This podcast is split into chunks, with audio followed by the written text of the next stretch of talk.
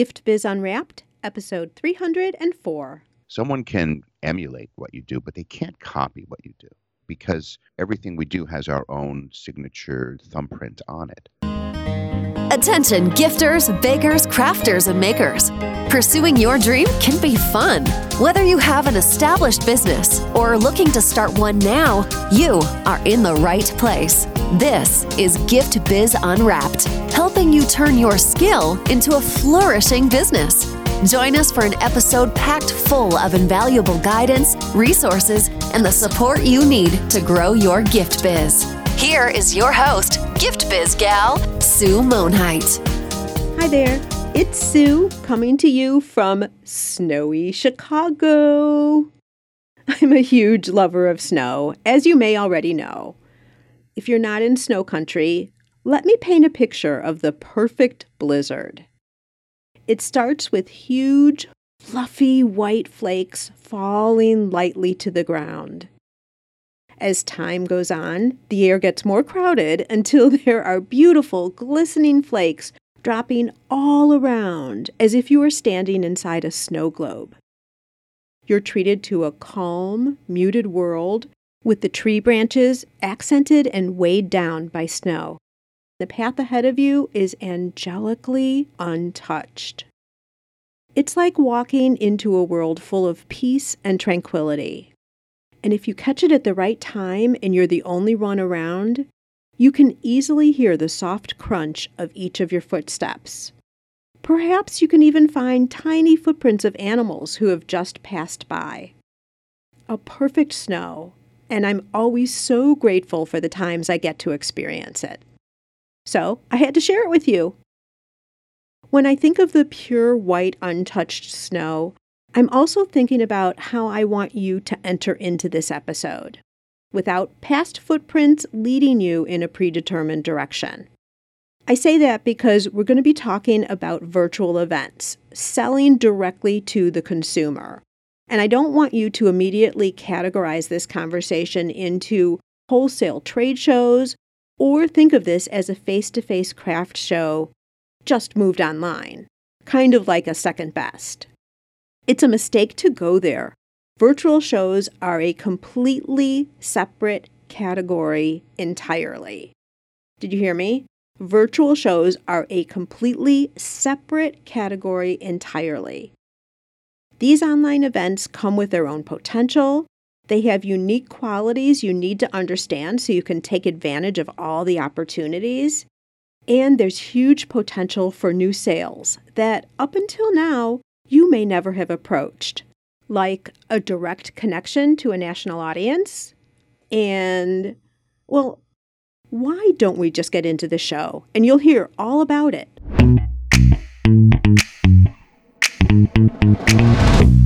Today, it is my pleasure to introduce you to Robert Allen of New Media Connection. Robert has emerged as one of the most sought after virtual event producers working today. With over 30 years of video production expertise, he helps companies pivot to take their event experiences online. For more than three decades, Robert has been an award winning event video journalist. He was inducted into the WEVA Hall of Fame in 2002, received the prestigious Bob LaBar Vision Award, a multi-purpose International Creative Excellence Award winner, and for two years in a row was named to the Event DV 25, who are considered to be the most influential videographers in the field. In 2005, Robert advanced onto the new media landscape with the creation of Wedding Podcast Network, which quickly became a leading authority in bridal media. Today, Robert develops and produces strategic internet marketing campaigns for a variety of for profit and nonprofit clients. Robert's latest endeavor is at home events, producing interactive virtual event experiences with his partner, Holly Ehrlich. Robert, welcome to the Gift Biz Unwrapped podcast. Thanks so much for having me, Stu. We knew this was coming. We've been talking about this for a while, and I am thrilled that you're here. Can't wait to dive in, but I've already warned you about my traditional question, haven't I? You have indeed. Okay. So if you were to describe yourself as a motivational candle, what color and quote would be on your candle? Well, the quote's easy, and I was thinking about the color, and you know me, I usually dress in very dark colors, but when I think about it as my candle, I think my candle would be rainbow because I would want it to be all inclusive. And my quote would definitely be by Ralph Waldo Emerson Do not go where the path may lead, go instead where there is no path and leave a trail. And that's really a quote that I live by every day. Mark your own path, make a name for yourself, be different, which calls attention to you and makes you stand out from the crowd.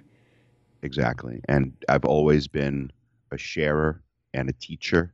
And I think if I had another path to take in my life, it would have been a teacher because I never minded sharing what I learned, never feared someone trying to copy me or anything like that. Always felt that if I knew something, it was my job to be able to share it and lead the way. Love that. Well, I'm going to ask you, and this might catch you off guard a little bit, but this is an issue that we have with my audience all the time. Is if someone is just starting a business, they don't want to tell anybody because what if somebody steals their idea? And let's face it, very few things have never been made. You might make a different version of a candle, or there's a different way you bake cupcakes or create your pottery. What's the advice you would give people who are so anxious about sharing their ideas because that's ingrained in you? What would you say to people who feel like they have to keep it a secret? I think that human nature kind of tells us that, right? We want to protect what's ours, okay? But when you're a creator, when you are someone who oozes creativity, someone can emulate what you do, but they can't copy what you do because everything we do has our own signature thumbprint on it. And that's what makes us who we are. So I think that that concern is valid, but it's not something that should hold anyone back from achieving their goals and their dreams. The idea will get out eventually, and people will nip at your heels, but look at it as a compliment. They say that imitation is the best form of flattery, but it's something that you have to learn to live with as someone who creates because someone will always try and emulate what you're doing. Right. And I guess the way I think of it also, based on what you're saying too, is you don't need every single person out there to be following you to be successful in your business. I mean, think of how many people there are, even just in the United States. You need a group, not totally small, but you need a group of people who are loyal and committed and following you. And from there, everything just unfolds. Absolutely. I think everybody needs a handful of raving fans. And I think once you establish that base, I think the natural exponential growth happens. But staying true to what you do and not trying to please everyone. But I think the word niche marketing, targeting in on who wants you, the idea of just kind of browsing the pages of a newspaper, let's say, you know, are few and far between. Everything is targeted now. We search for exactly what we want to see. So the people that zero in on what you do, what you create, are the people that are looking for that. So I think as we move into the technology that lies before us, I think it allows more people to be able to find us easier. Have you heard the quote, different is better than better? Have you ever heard that? I haven't. That came to mind also as we are talking because it's almost better not to follow people who are in your industry necessarily because you'll be tempted to just try and copy what they're doing, but better. Versus, I'm going to stick with candles here, making a candle that's different, then to your point, so that you're niche down, you have a different quality to your product, and people will love it and follow it because you're the one who's doing that, not just making yet another candle. Even though all the candles are great in my book. Yeah, no, no, I agree. And that has been my business philosophy all along is to create the demand for me, for what I do, so that people would not only want to work with me, but would be willing to pay a premium to do so. Because they get you. Yeah, exactly. And it doesn't work if you're looking to mass produce, okay? Because you would need to create something that can be kind of stamped out, let's say. But that was never my approach in anything that I did. So I always wanted to create from scratch. And when you do that, that should command. a much higher price tag because of the work that went into creating that. Sure. Well, tell us a little bit about how you've gotten to where you are today. Well, I have always, from when I was very young, as young as the seventh grade, when I was made the captain of the Intermediate School 51 Audiovisual Squad. And it was all downhill from there. From that moment on, when I had a room full of projectors and film strip projectors and very early video equipment. We're talking, I don't want to date myself, but we're talking about the mid 1970s. And that's really where it started. My love for capturing images was born at that moment through photography and video. And it took me through a video career in capturing special events in teaching my techniques. I had the opportunity to do a number of celebrity weddings in my career and be in situations and places where I kind of had to pinch myself, say, Am I really here? Am I really doing this wedding? And it was very exciting. Got to meet some very interesting people. That morphed into creating Wedding Podcast Network in 2005 when the iPod was literally just born. And I remember when we lived in New Jersey and Holly and I would travel into Manhattan. And as we started to create the network and do interviews, and we'd be riding on the subway car. And I would, she'd be reading her magazine, and I would be counting the number of people on the train car that had the white earbuds in because I knew that they were listening to an iPod and they could very possibly be listening to our podcast. And it was very exciting at that time to watch how this medium began to unfold. Unfortunately, like many things I've done in my career, we were way ahead of the curve.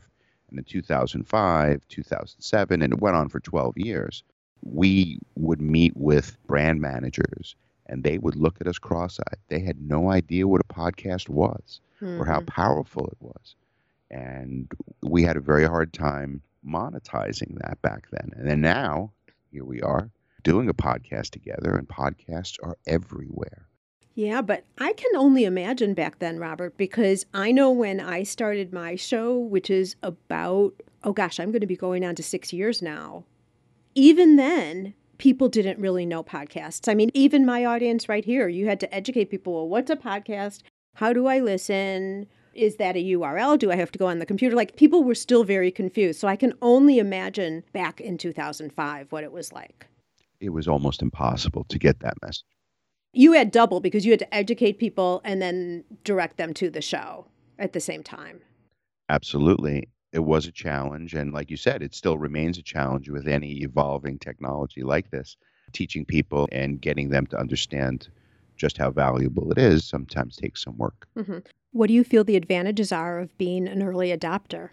Gosh, you end up with a lot of equipment that you don't ultimately need. That's one of the things. I don't know if it's advantage or disadvantage.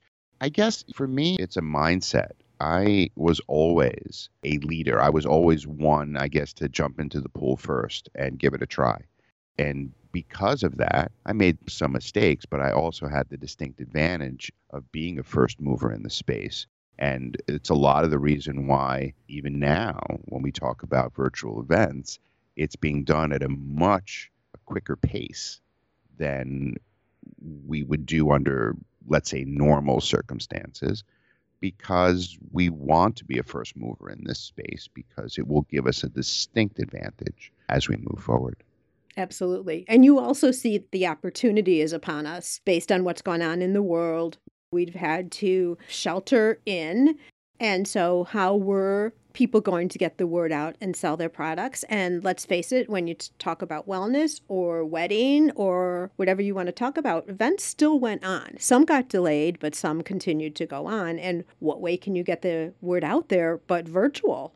Indeed, the days of consulting the yellow pages for what you need are over. And we're in a very fluid situation that's continuously changing. And if you don't have a stronghold in the online space, then you're at a distinct disadvantage in doing business today. There are still businesses out there who don't have an internet presence, whether that be a website, whether that be a social media presence. You still meet people that say, Oh, I'm not on Facebook. I won't do that. I'm like, all right, you know, if you want to miss out on what's going on around you, that's your choice. But there is a lot of technology pushback. Like, I don't want to do that. Okay. Well, you're going to need to learn and adapt if you want to move along with the rest of society. That's just the way it is. Yeah, you know, I kind of see it as the evolution of media all along. I mean, in the beginning, what did we have? Word of mouth, if you want to go way back. But then newspapers came out, then radio, then the addition, not only, but the addition of TV, then direct mail, and now social media. So, this is just the way the culture has evolved. Like today, you wouldn't only be listening to just radio or putting ads for your business on radio, but you would have 50, 60 years ago, 70, years ago, whenever you want to say, right? So, social media now and everything that's online is just the newest way to do it based on what technology allows us to do. And oh my gosh, Robert, I mean, we can reach as a small business from our home nationally. We can touch potential customers coast to coast now, even worldwide if you wanted to go that far. How exciting is that? The enormous power that each of us possess because of our ability to interact with the world at the press of a button is something that I think there are a segment of the population who has taken advantage of that in a good way but there are many more who have yet to even dip their toe into that pool of being able to see the potential and see the power. And especially if you get the right people to help you and to guide you and to mentor you, it can really be something that changes everything in someone's business. Unfortunately, there's a lot of misinformation out there on how to do things. But I think if people take a step back and just use common sense to see just from their own behavior how they act and interact online and even in the real world, right? Because we talk about what works and what doesn't work. And if you think about it, we drive around and what do we see all over? At least I know where I live. Are billboards. Billboards are all over. You drive up and down the highway, you see billboards and you see people advertising on billboards. And you know something? If it didn't work, if billboards didn't work, guess what? They would be blank. Companies wouldn't be spending money. All you have to do is look around you at successful people, successful businesses. What are they doing? What are some of the things that they're doing that you can emulate that might help you? It's as simple as that. It's picking someone who you admire, someone who you would like to be like, that your business to be like, and dive into what it is they do. And I'm not talking, this brings us back to the beginning of the conversation of copying. I'm not talking about that at all. I'm talking about walking in their footsteps, right? Of what path did they take? And can I get on that path? I think if more people did that, if they identified the people who were successful in the ways they would like to be successful, work life balance, things like that, I think we would all be better off but we have to do it with eyes wide open. You can't achieve that unless you are watching. So that's how it comes about, in my opinion. I would agree with that. Get on that same path, but do it your way. And I feel like the time is right now, too, when we're on another cusp of change. And that is, as you were talking about before, virtual shows. This summer, I had the opportunity because there are a lot of pretty big shows that normally would happen in my area here fine arts shows, some smaller craft shows. And then, of course, there are the really smaller community craft shows and church bazaars and farmers markets, and you know, all of that. But I had the opportunity to get out, and although it's social distanced, those of you who've been following me have seen the Facebook Lives I did when I took you through and showed you exactly how things were being managed. We've also done a podcast from one of the show producers talking about how they were managing through physical shows. But what I continued to hear from artists was number one, they were obviously doing less shows because many of the shows were canceled. Number two, a lot of people were getting online for the first time ever because some of these makers, Gift Biz listeners, this might even be you. And no fault, right? But things are changing. they didn't have an online presence because by nature of what they did and the people who they are, they love going out to face to face shows. But they were also saying, I have to get online this year. If I'm going to be able to sell and have limited shows that I can even go to, if at all, I have to go online. So I think a lot of people were forced online, but now people are comfortable. Let's think of it. Like, I would have never expected some of my older relatives ever to be on Zoom. And now Zoom is as easy as picking up a telephone. So we've gotten to a point where the population has become much more comfortable communicating online. We've also seen, and this was what I was hearing from artists, that they probably will keep up more of the virtual activity that 2020 forced them into because they're seeing that there can be a good compromise. You can do a little bit of both.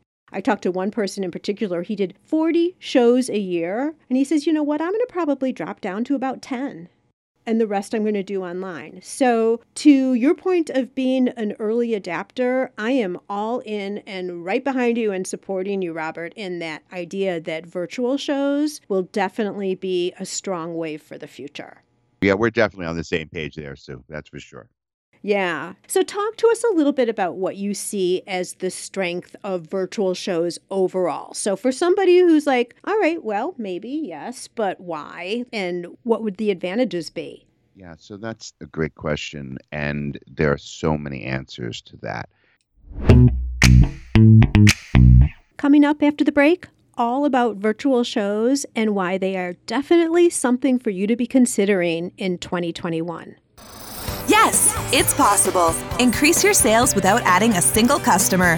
How, you ask? By offering personalization with your products. Wrap a cake box with a ribbon saying, Happy 30th birthday, Annie. Or add a special message and date to wedding or party favors for an extra meaningful touch. Where else can you get customization with a creatively spelled name or find packaging that includes a saying whose meaning is known to a select two? Not only are customers willing to pay for these special touches, they'll tell their friends, and word will spread about your company and products. You can create personalized ribbons and labels in seconds. Make just one or thousands without waiting weeks or having to spend money to order yards and yards. Print words in any language or font. Add logos, images, even photos perfect for branding or adding ingredient and flavor labels too. For more information, go to theribbonprintcompany.com. Okay, so what you said about people getting more comfortable now is exactly the case. People who have been exposed to the virtual space has increased exponentially over these last six to eight months because of necessity, right? We were all headed in this direction. The pandemic accelerated it. So that's why we are where we are. So the advantages that I see, and some of these have been revealed to the population at large due to the pandemic. Number one, to me, is that doing the virtual shows allows you to reach a population that no matter how beautiful a day it is, would never be able to come out to an in person event.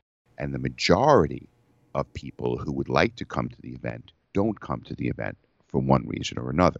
So, by being in the virtual space, it eliminates many of those barriers that you would have for an in real life event.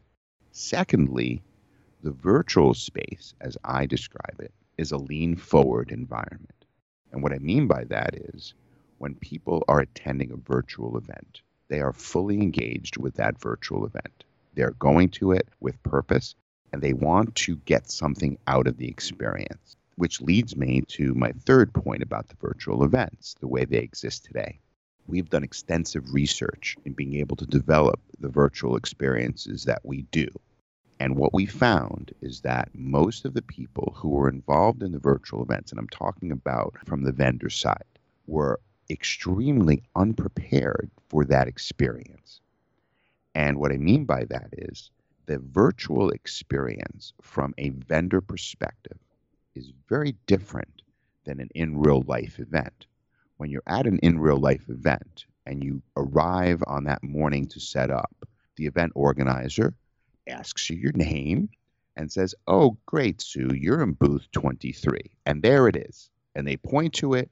And from that moment on, you know exactly what to do to be able to present at that event in the virtual space, you have to be taken by the hand, or you should be taken by the hand and shown step by step by step how to effectively present at a virtual event. And that's where the breakdown happens. So while we're ready as a society for this, the business person at large is not ready for the virtual experience to be able to maximize the benefit of that.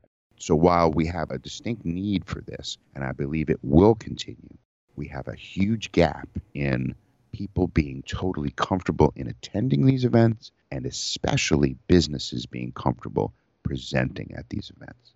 Interesting that you say that. And I think this would be a good place for us to talk about how you and I got connected.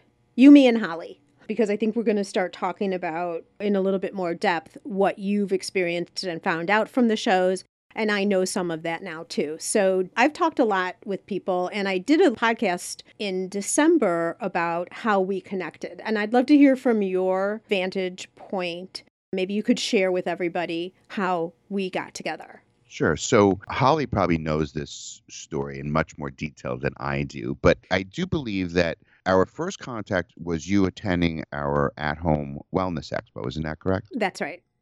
Yeah.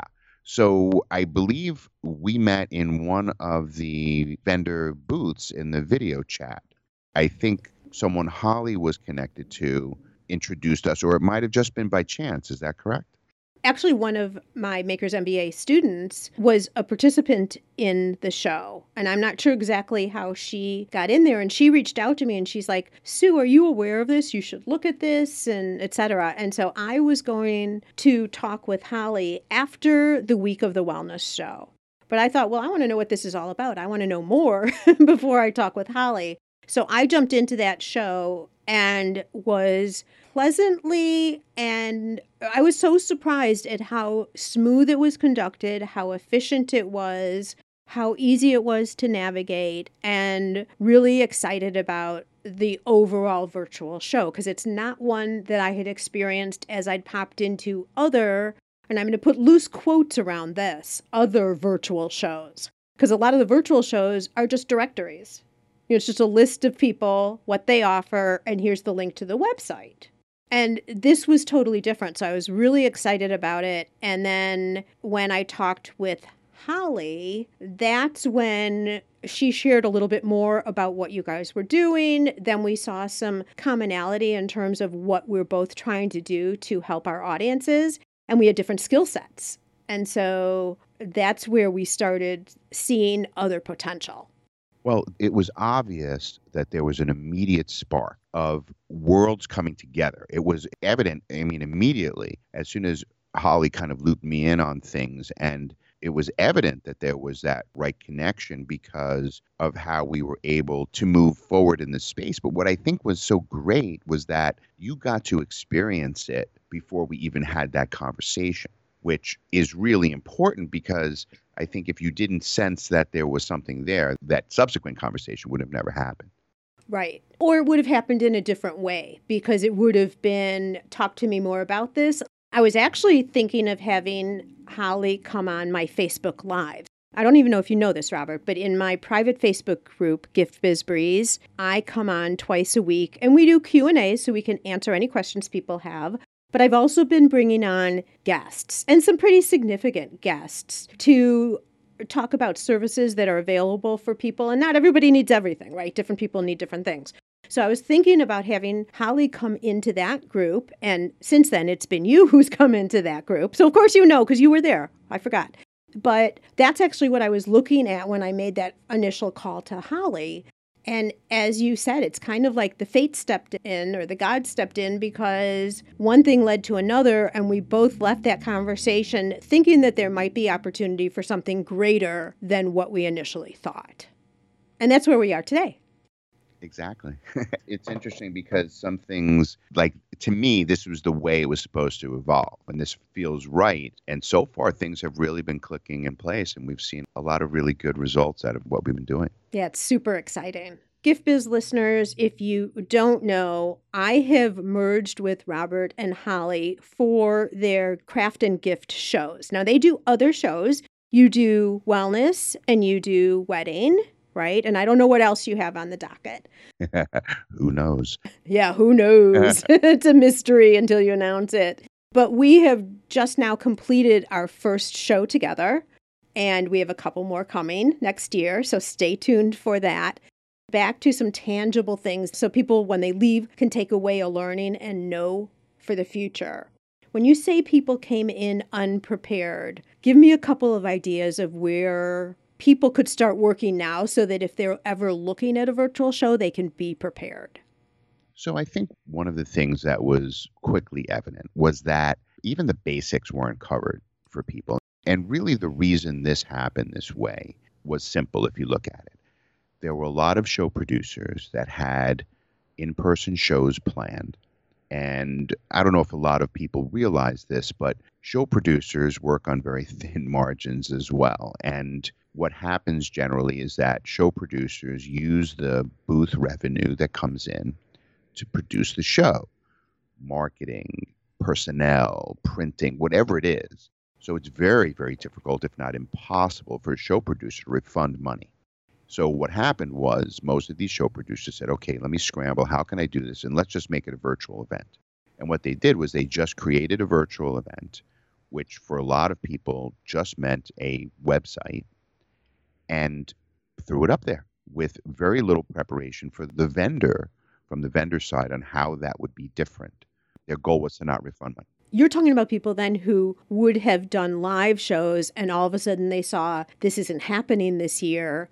I can't refund everybody's money. How do I save the show in some way, shape, or form? That's what you're meaning is taking a physical event and turning it into virtual. That's exactly right. Okay. And while that might seem the easy solution at the surface, an in real life event and a virtual event are completely different. And I think the distinct difference in the events that we produce are that they are created as virtual experiences from the moment of inception. So the moment we start planning it, it is planned as a virtual experience. It's never a shift from in person to online. We're planning it as a virtual experience from the very first moment. And that's why it's so different. I'm kind of reviewing in my mind's eye the shows that I was supposed to go to last year. Now, some of them just flat out didn't have a show. And they said, Are you willing for us to keep your money so that you'll be there next year? Because obviously they want to keep retention. They want to retain everybody, and some people will fall off for sure. So some people just didn't do a show at all. Other people made the transition, but are intending to go back to what they were doing. So it's kind of a stopgap year, if you will. So put something up that could be of value, and then they're going to go away. Exactly. But the thing is, this is one example, okay, when you're talking about our events. One of the things that we use, one of the tools that we use is a video chat feature. Now, that for many people just might translate into a Zoom call, right? That's what they think about. But when we prepare our vendors, it's a very, very different experience. We're actually coaching on building a virtual showroom. So much in the way you would set up a display for an in real life event. One of the things that we talk about is how do you present yourself visually in the virtual space? And that's a very different approach than if you were setting up at an in real life event. And most of the vendors that we've worked with so far have had no experience in that regard. And we are teaching and showing them for the very first time. So if you're going to be presenting in a virtual space, one of the things you should really consider because you will be doing video interaction is how do you set up your virtual space to look great on camera? And there are some very distinct things that we talk about with the vendors that choose to work with us about how to get them ready for that visually appealing experience for their attendees. And this is something that they've never, ever done before. This is something that is very, very unique to at home events. I haven't seen anybody else doing this yet. And the way you've incorporated it in, I first have to say that my biggest observation was how smooth everything went tech wise. People they might not have known necessarily in the beginning until we taught them, but the buttons, when you press them, actually work. you know, like a button, if you're pressing and pressing and it's not doing what it's supposed to be doing, there's tech issues underneath. The system that you have is so solid from a tech standpoint that first off gives everybody confidence. But then the addition and i'm guessing you do this with all shows roberts. We did it for the craft and gift show but you have q and a's available where we make sure that everything is in place for every vendor. And one of the q&a topics and a big one because people were very nervous to your point about being unprepared is all right if i'm going to go on camera i'm out of my house. What is this going to look like? What should it look like? And that was so valuable we're not going to go through all the details of what that is because I want to get to a couple other things of how people can start setting themselves up to be prepared. But that's one of the things that we cover if you're a vendor at the show. Yeah, there are definite techniques that we share with our exhibitors that without too much heavy lifting can really change the visual appeal of what they're sharing in the online space. And that makes all the difference in the world for sure. What are a couple other things that people could be doing in terms of the foundations of their business so that they would be set up the best that they possibly could if they're doing a virtual show? Well, I think that you have to have an understanding that what you are embarking on is truly a community endeavor. And what I mean by that is, unlike in real life situation, which the shows that people participate in have a natural attraction to them. It's a beautiful Sunday afternoon. Let's go out to this park and walk this show. And people do that as part of their weekend activities.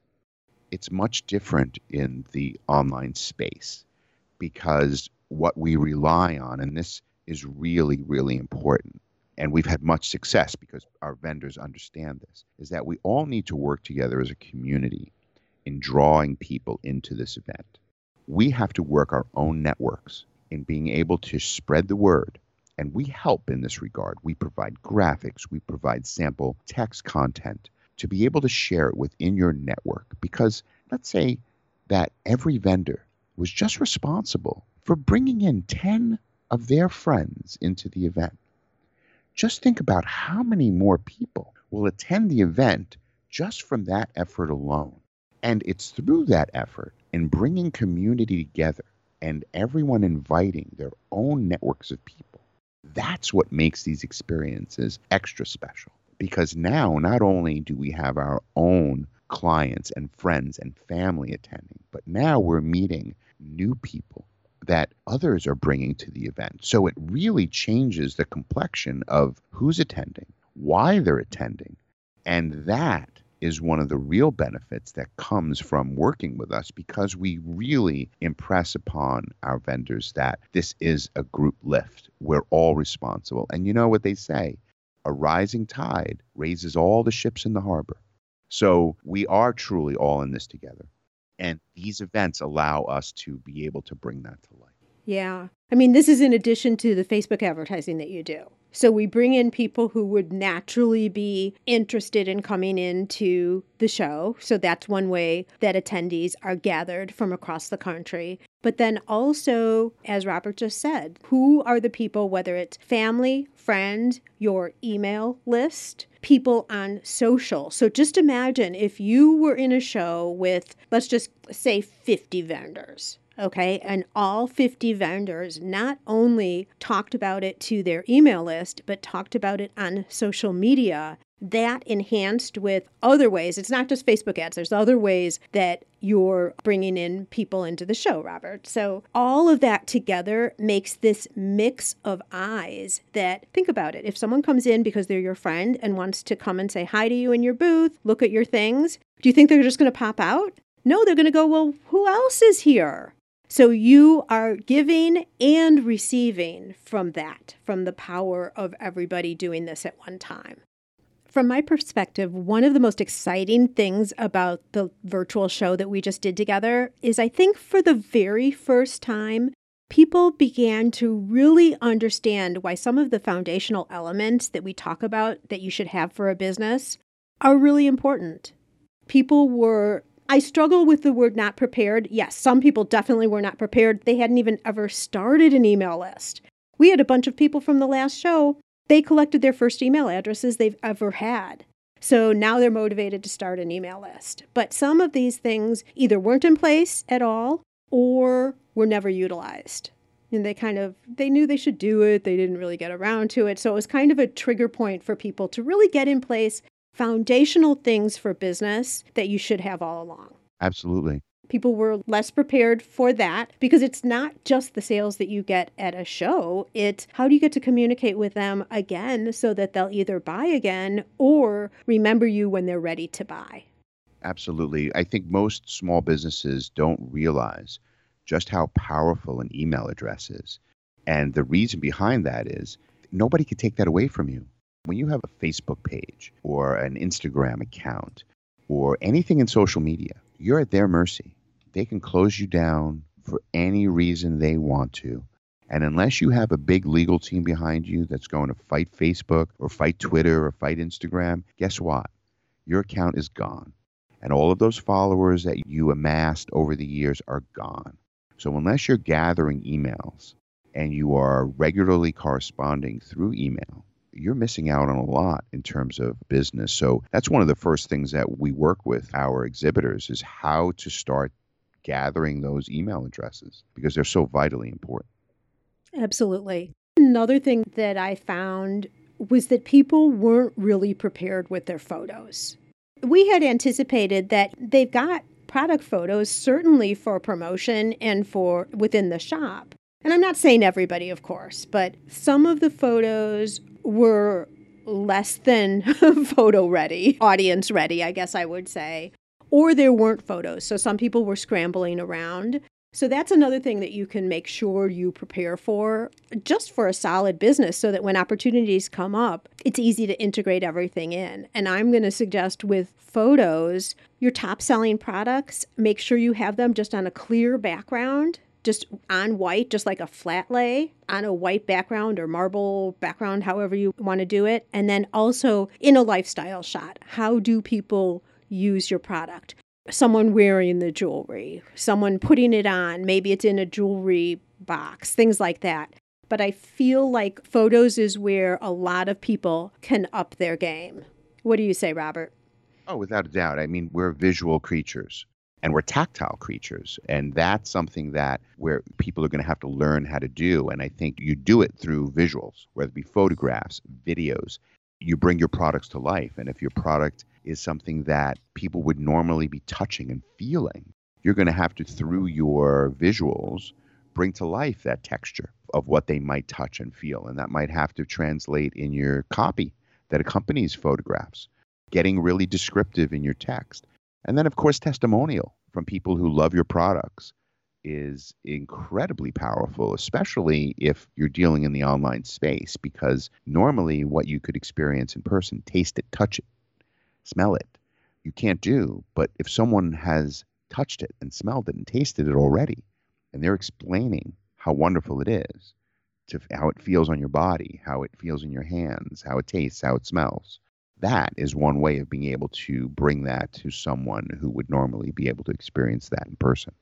True. And I'm thinking the other thing is because a virtual show is open 24 7, if someone's looking around at two in the morning, they can't sleep, whatever you have there that they can look at or a video that they may be able to click into, maybe it's a demo of you talking and doing your product, anything like that, all of that is set and has to speak for itself versus a face to face show where you can, hi, come on in, you know, like show your personality that way. What you have on screen has to be able to be a standalone and speak to itself it does. It has to tell your story accurately in a way that people will have it resonate with them. That's really what you're trying to do. And I think it all boils down to authenticity. The more authentic you can be in whatever you're translating to your audience is where you want to be because that your energy and your vibe that you give out is a lot of the reason why you're successful. People like to buy from people they know, like, and trust. So if you can establish that, then you're more than halfway there in being able to make a sale. And that takes some creativity in the online space. You may be wonderful belly to belly, but you may need some work in translating that energy and that feel to the online space. That's where we come in because we learn so much from the people that we work with, and we do that for a reason. We want to know what their experience is like. We follow up, we talk to them because all of that helps us grow and learn as event producers in creating a better experience overall for everyone involved. Absolutely. The other thing that was really interesting this go around is that there was some question about how the booths got listed. Do you want to talk about that? Yeah, that was one thing that we as a team wrestled with because we know that in a physical space, there are some spots in the room that are better than others. Is it busier by the restrooms? Is it busier by the entrance? Do you want to be on an end cap? So a lot of that kind of goes away in the virtual space. So when it came time for us to lay the virtual space out with our booths, we wrestled with well, how do we list them? Is it first come, first serve? Is it alphabetical? Is it reverse alphabetical?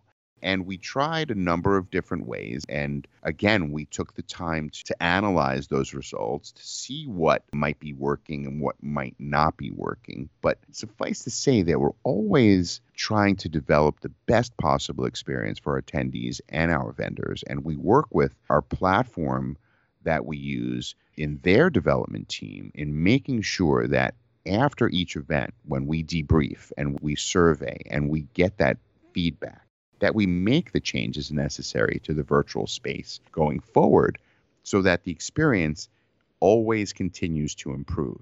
And we're always on the hunt for new tools that we can integrate because there is no one universal tool that takes care of everything. It's a myriad of things working in concert that create the overall ultimate best experience. And we're always on the hunt for that mix. And we take feedback very seriously. We don't just the old cartoon of the suggestion box. You put it in and there's a paper shredder inside and it's just shredding them up. It's not like that. When we get feedback from attendees, from our vendors, we take that very seriously and we do whatever it takes to implement those changes and those modifications as we all continue to grow and evolve in a very, very new space for many of us. Yeah.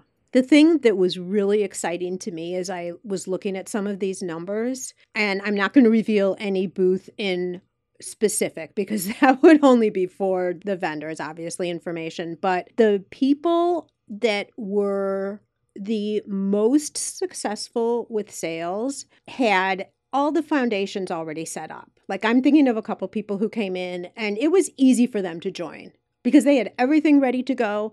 I think they set their booths up, Robert, in like 30 minutes and they were ready and rolling. And not that they didn't need to learn some of the specifics of the platform, push this button, this is how you get to talk with people who come in the booth, things like that. But everything was ready to go. Their shipping processes were ready. This is another great thing about the show is it connects directly up to however you already capture your sales. So people who had that in place and smoothly were already processing sales had the easiest way of it, if you will. But I'm thinking of some other people. It was really interesting to see that there were some booths where there were lots of visits and lots of repeat visits too, which I thought was really interesting. Like it's not just people come to the booth, they make a decision, and they go away. There's continually traffic coming in for all the days that the show was open. But then you could also look at the booths and see how much of that was new traffic and how much of it was repeat traffic. And I think this is really important when you think about virtual. And I don't even put it in the same place as a face to face show at all. Because when you go to a face to face show, what are you doing? You're walking from booth to booth. That booth is getting the majority of your attention. Yeah, you might be with a girlfriend and you're chatting, but you're really focused on the booths. When you're in a virtual event, you might have other tabs open on your computer. You might be sitting with your computer while you're watching TV. Your kids might come and want to talk with you. Maybe you're watching when you're at work and all of a sudden you better get back to the project. There are a lot of things competing for your attention. And I thought it was really interesting to see how people would come back to the booths over and over again. But what it also tells me is the booths need to be very clear and easy to navigate and not too overwhelming. Like, not every single product you have in the whole entire world, just maybe your top best sellers. And I don't know that you've come upon or would have a recommendation for how many products, but I don't think it's everything because they can always go over to your website. Oh, yeah, that's a great point. It's definitely not everything. You definitely want to go with your handful of bestsellers, six to 12 items. Things that are seasonal. Yeah, and you have to be on target for season. And I know some of the things that we discussed, Sue, was that some of the participants who were struggling a little bit didn't really even have up to date presence online seasonally. And that might be a turnoff for a visitor to come and not see the website prepared for the season in which they are, if that is applicable. So it was clear to us that there were some that were very prepared and some that needed some help. And that's okay. That's something I think that shows that there is distinct potential here in this space for everyone along the continuum. So you don't have to be an extremely well established business in order to take advantage of the virtual space. I think you have to have that desire and drive behind you, the ability to take advice and to take some constructive criticism and to actually put that in place because that's the thing. People will do a lot of educational seminars and workshops and self help and all of that.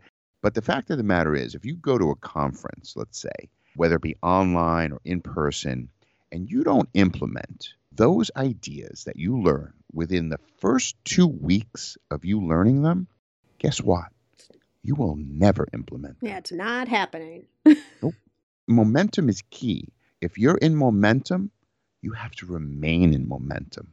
We do not exist in a business climate right now where any business, large or small, can take their foot off the gas. So, as much of a struggle as it is right now for some businesses financially, it is not the time to sit back and wait. It is the time to put everything into action and to move forward because that's going to be the way out of this. It's not sitting around and waiting for a solution, it's action. It's moving in a forward momentum that will propel you out of this. And I think the people who are remaining afloat are those who are creative, who are looking for new ways in which to do business, and are succeeding. They are succeeding in a very tough climate. I agree. And I would say that every single vendor we had for this show walked away with further insight on their business, what they could focus on to strengthen their business, how the nature of the people who come and visit their offerings, what happens with that. Like very insightful one on one personal experiences. So that was exciting. And for me, because I'm all about foundational business development, so you are as strong and profitable as you can be without gouging a customer, of course, but you know, the right mix so you're actually making money. That is so exciting for me for people to be seen and recognizing things in their business some of them are just little tweaks. Some of them are things that they're now, for the first time, understanding why they're valuable because they're seeing their fellow booth mates doing it, such as email lists. I mean, it's been so exciting to see eyes light up, people excited and seeing potential for their business growth from what they've experienced in the show.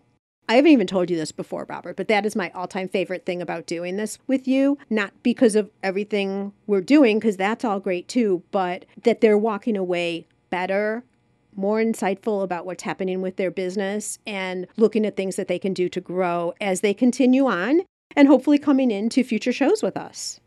Yeah, it's just enormously satisfying to be a part of someone's success and that has always been a highlight for me and for Holly in our careers is being able to help people, watch them grow, watch them flourish. And there's no better feeling in being able to help people with their businesses.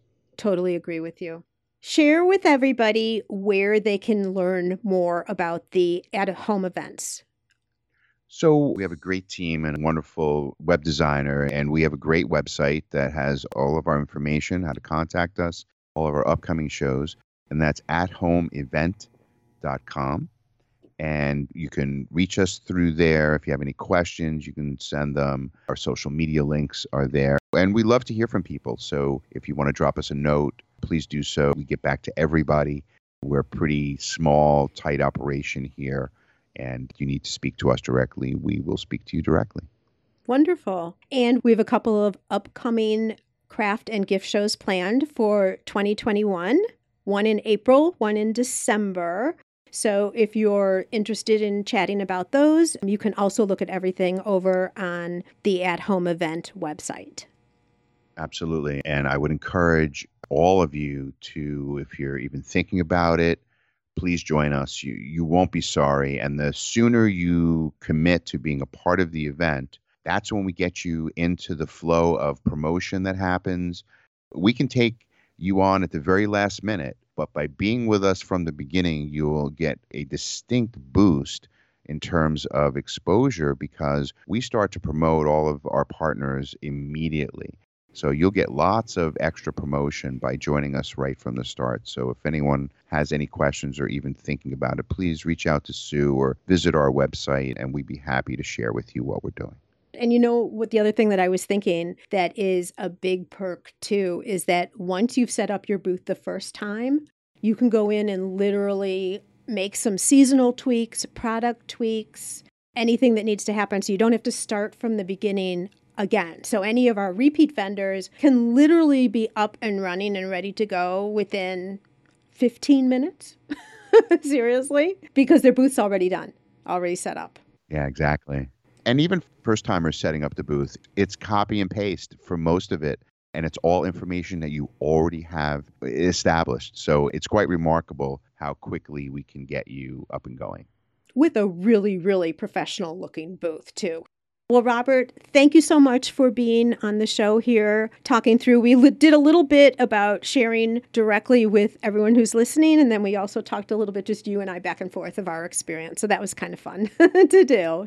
But I do want to say here publicly, I am so honored to be connected with you and Holly to be putting on and sponsoring the two craft and gift events. And I look forward to what 2021 brings for us. Yes, we're very excited about working with you, Sue. And we are fortunate that we found each other. We're really excited about what next year has in store for all of us. And we hope that it will be a, a more positive year for everyone. And we know for a fact that no matter how we perceive getting back to normal is, we know that what we've hit upon here in the virtual space will continue to exist regardless of how we get back to normal, as a lot of people are saying. We know that we have touched a part of our community that we will continue to service and we will continue to be there for many years to come. Absolutely. So well said. I have nothing to add. Thank you so much, Robert, for being on the show. Thank you, Sue. It was my pleasure. Okay, picture me hitting you with a snowball. All in fun, of course. I just want to get your attention so you're really listening to this. Virtual shows starting now are something you should be considering as you look at your marketing plan for 2021. If you're already doing in person craft shows, this is unnatural. And if you've never done a show before, this is an excellent opportunity to get your product seen by a national audience. You've already heard my connection with at home events, and if you've never done an online show before, I can tell you you'll be well taken care of and learn a lot about solid business practices along the way. I only attach my name to the best. The at home craft and gift shows this year are in April and December. You can go check out all the details at athomeevent.com. And for you special Gift Biz listeners, I've connected you up with a 10% discount off your booth. Just enter the code GIFTBIZ10 to receive that savings. Again, GIFTBIZ10 to get 10% off your booth at the At Home Craft and Gift Show Next week, we're talking all about makeup. I know it may seem like a break from what we normally talk about on the show, but really it isn't. I'm bringing in a pro to tell you how you can look your best, live streaming and in person, through your makeup application. Because let's face it, as much as we say looks don't matter, they absolutely do when it comes to boosting our confidence. And when we speak confidently, our customers believe in us and trust us with their orders. That's a wrap for today. Thanks for spending time with me. If you'd like to show support for the podcast, please leave a rating and review. That means so much and helps the show get seen by more makers, so it's a great way to pay it forward. And now, be safe and well, and I'll see you again next week on the Gift Biz Unwrapped podcast. I want to make sure you're familiar with my free Facebook group called Gift Biz Breeze. It's a place where we all gather and are a community to support each other. I've got a really fun post in there that's my favorite of the week, I have to say, where I invite all of you to share what you're doing, to show pictures of your product, to show what you're working on for the week to get reaction from other people and just for fun because we all get to see the wonderful products that everybody in the community is making. My favorite post every single week, without doubt. Wait, what? Aren't you part of the group already? If not, make sure to jump over to Facebook and search for the group Gift Biz Breeze. Don't delay. Come join us in Gift Biz Breeze. Today,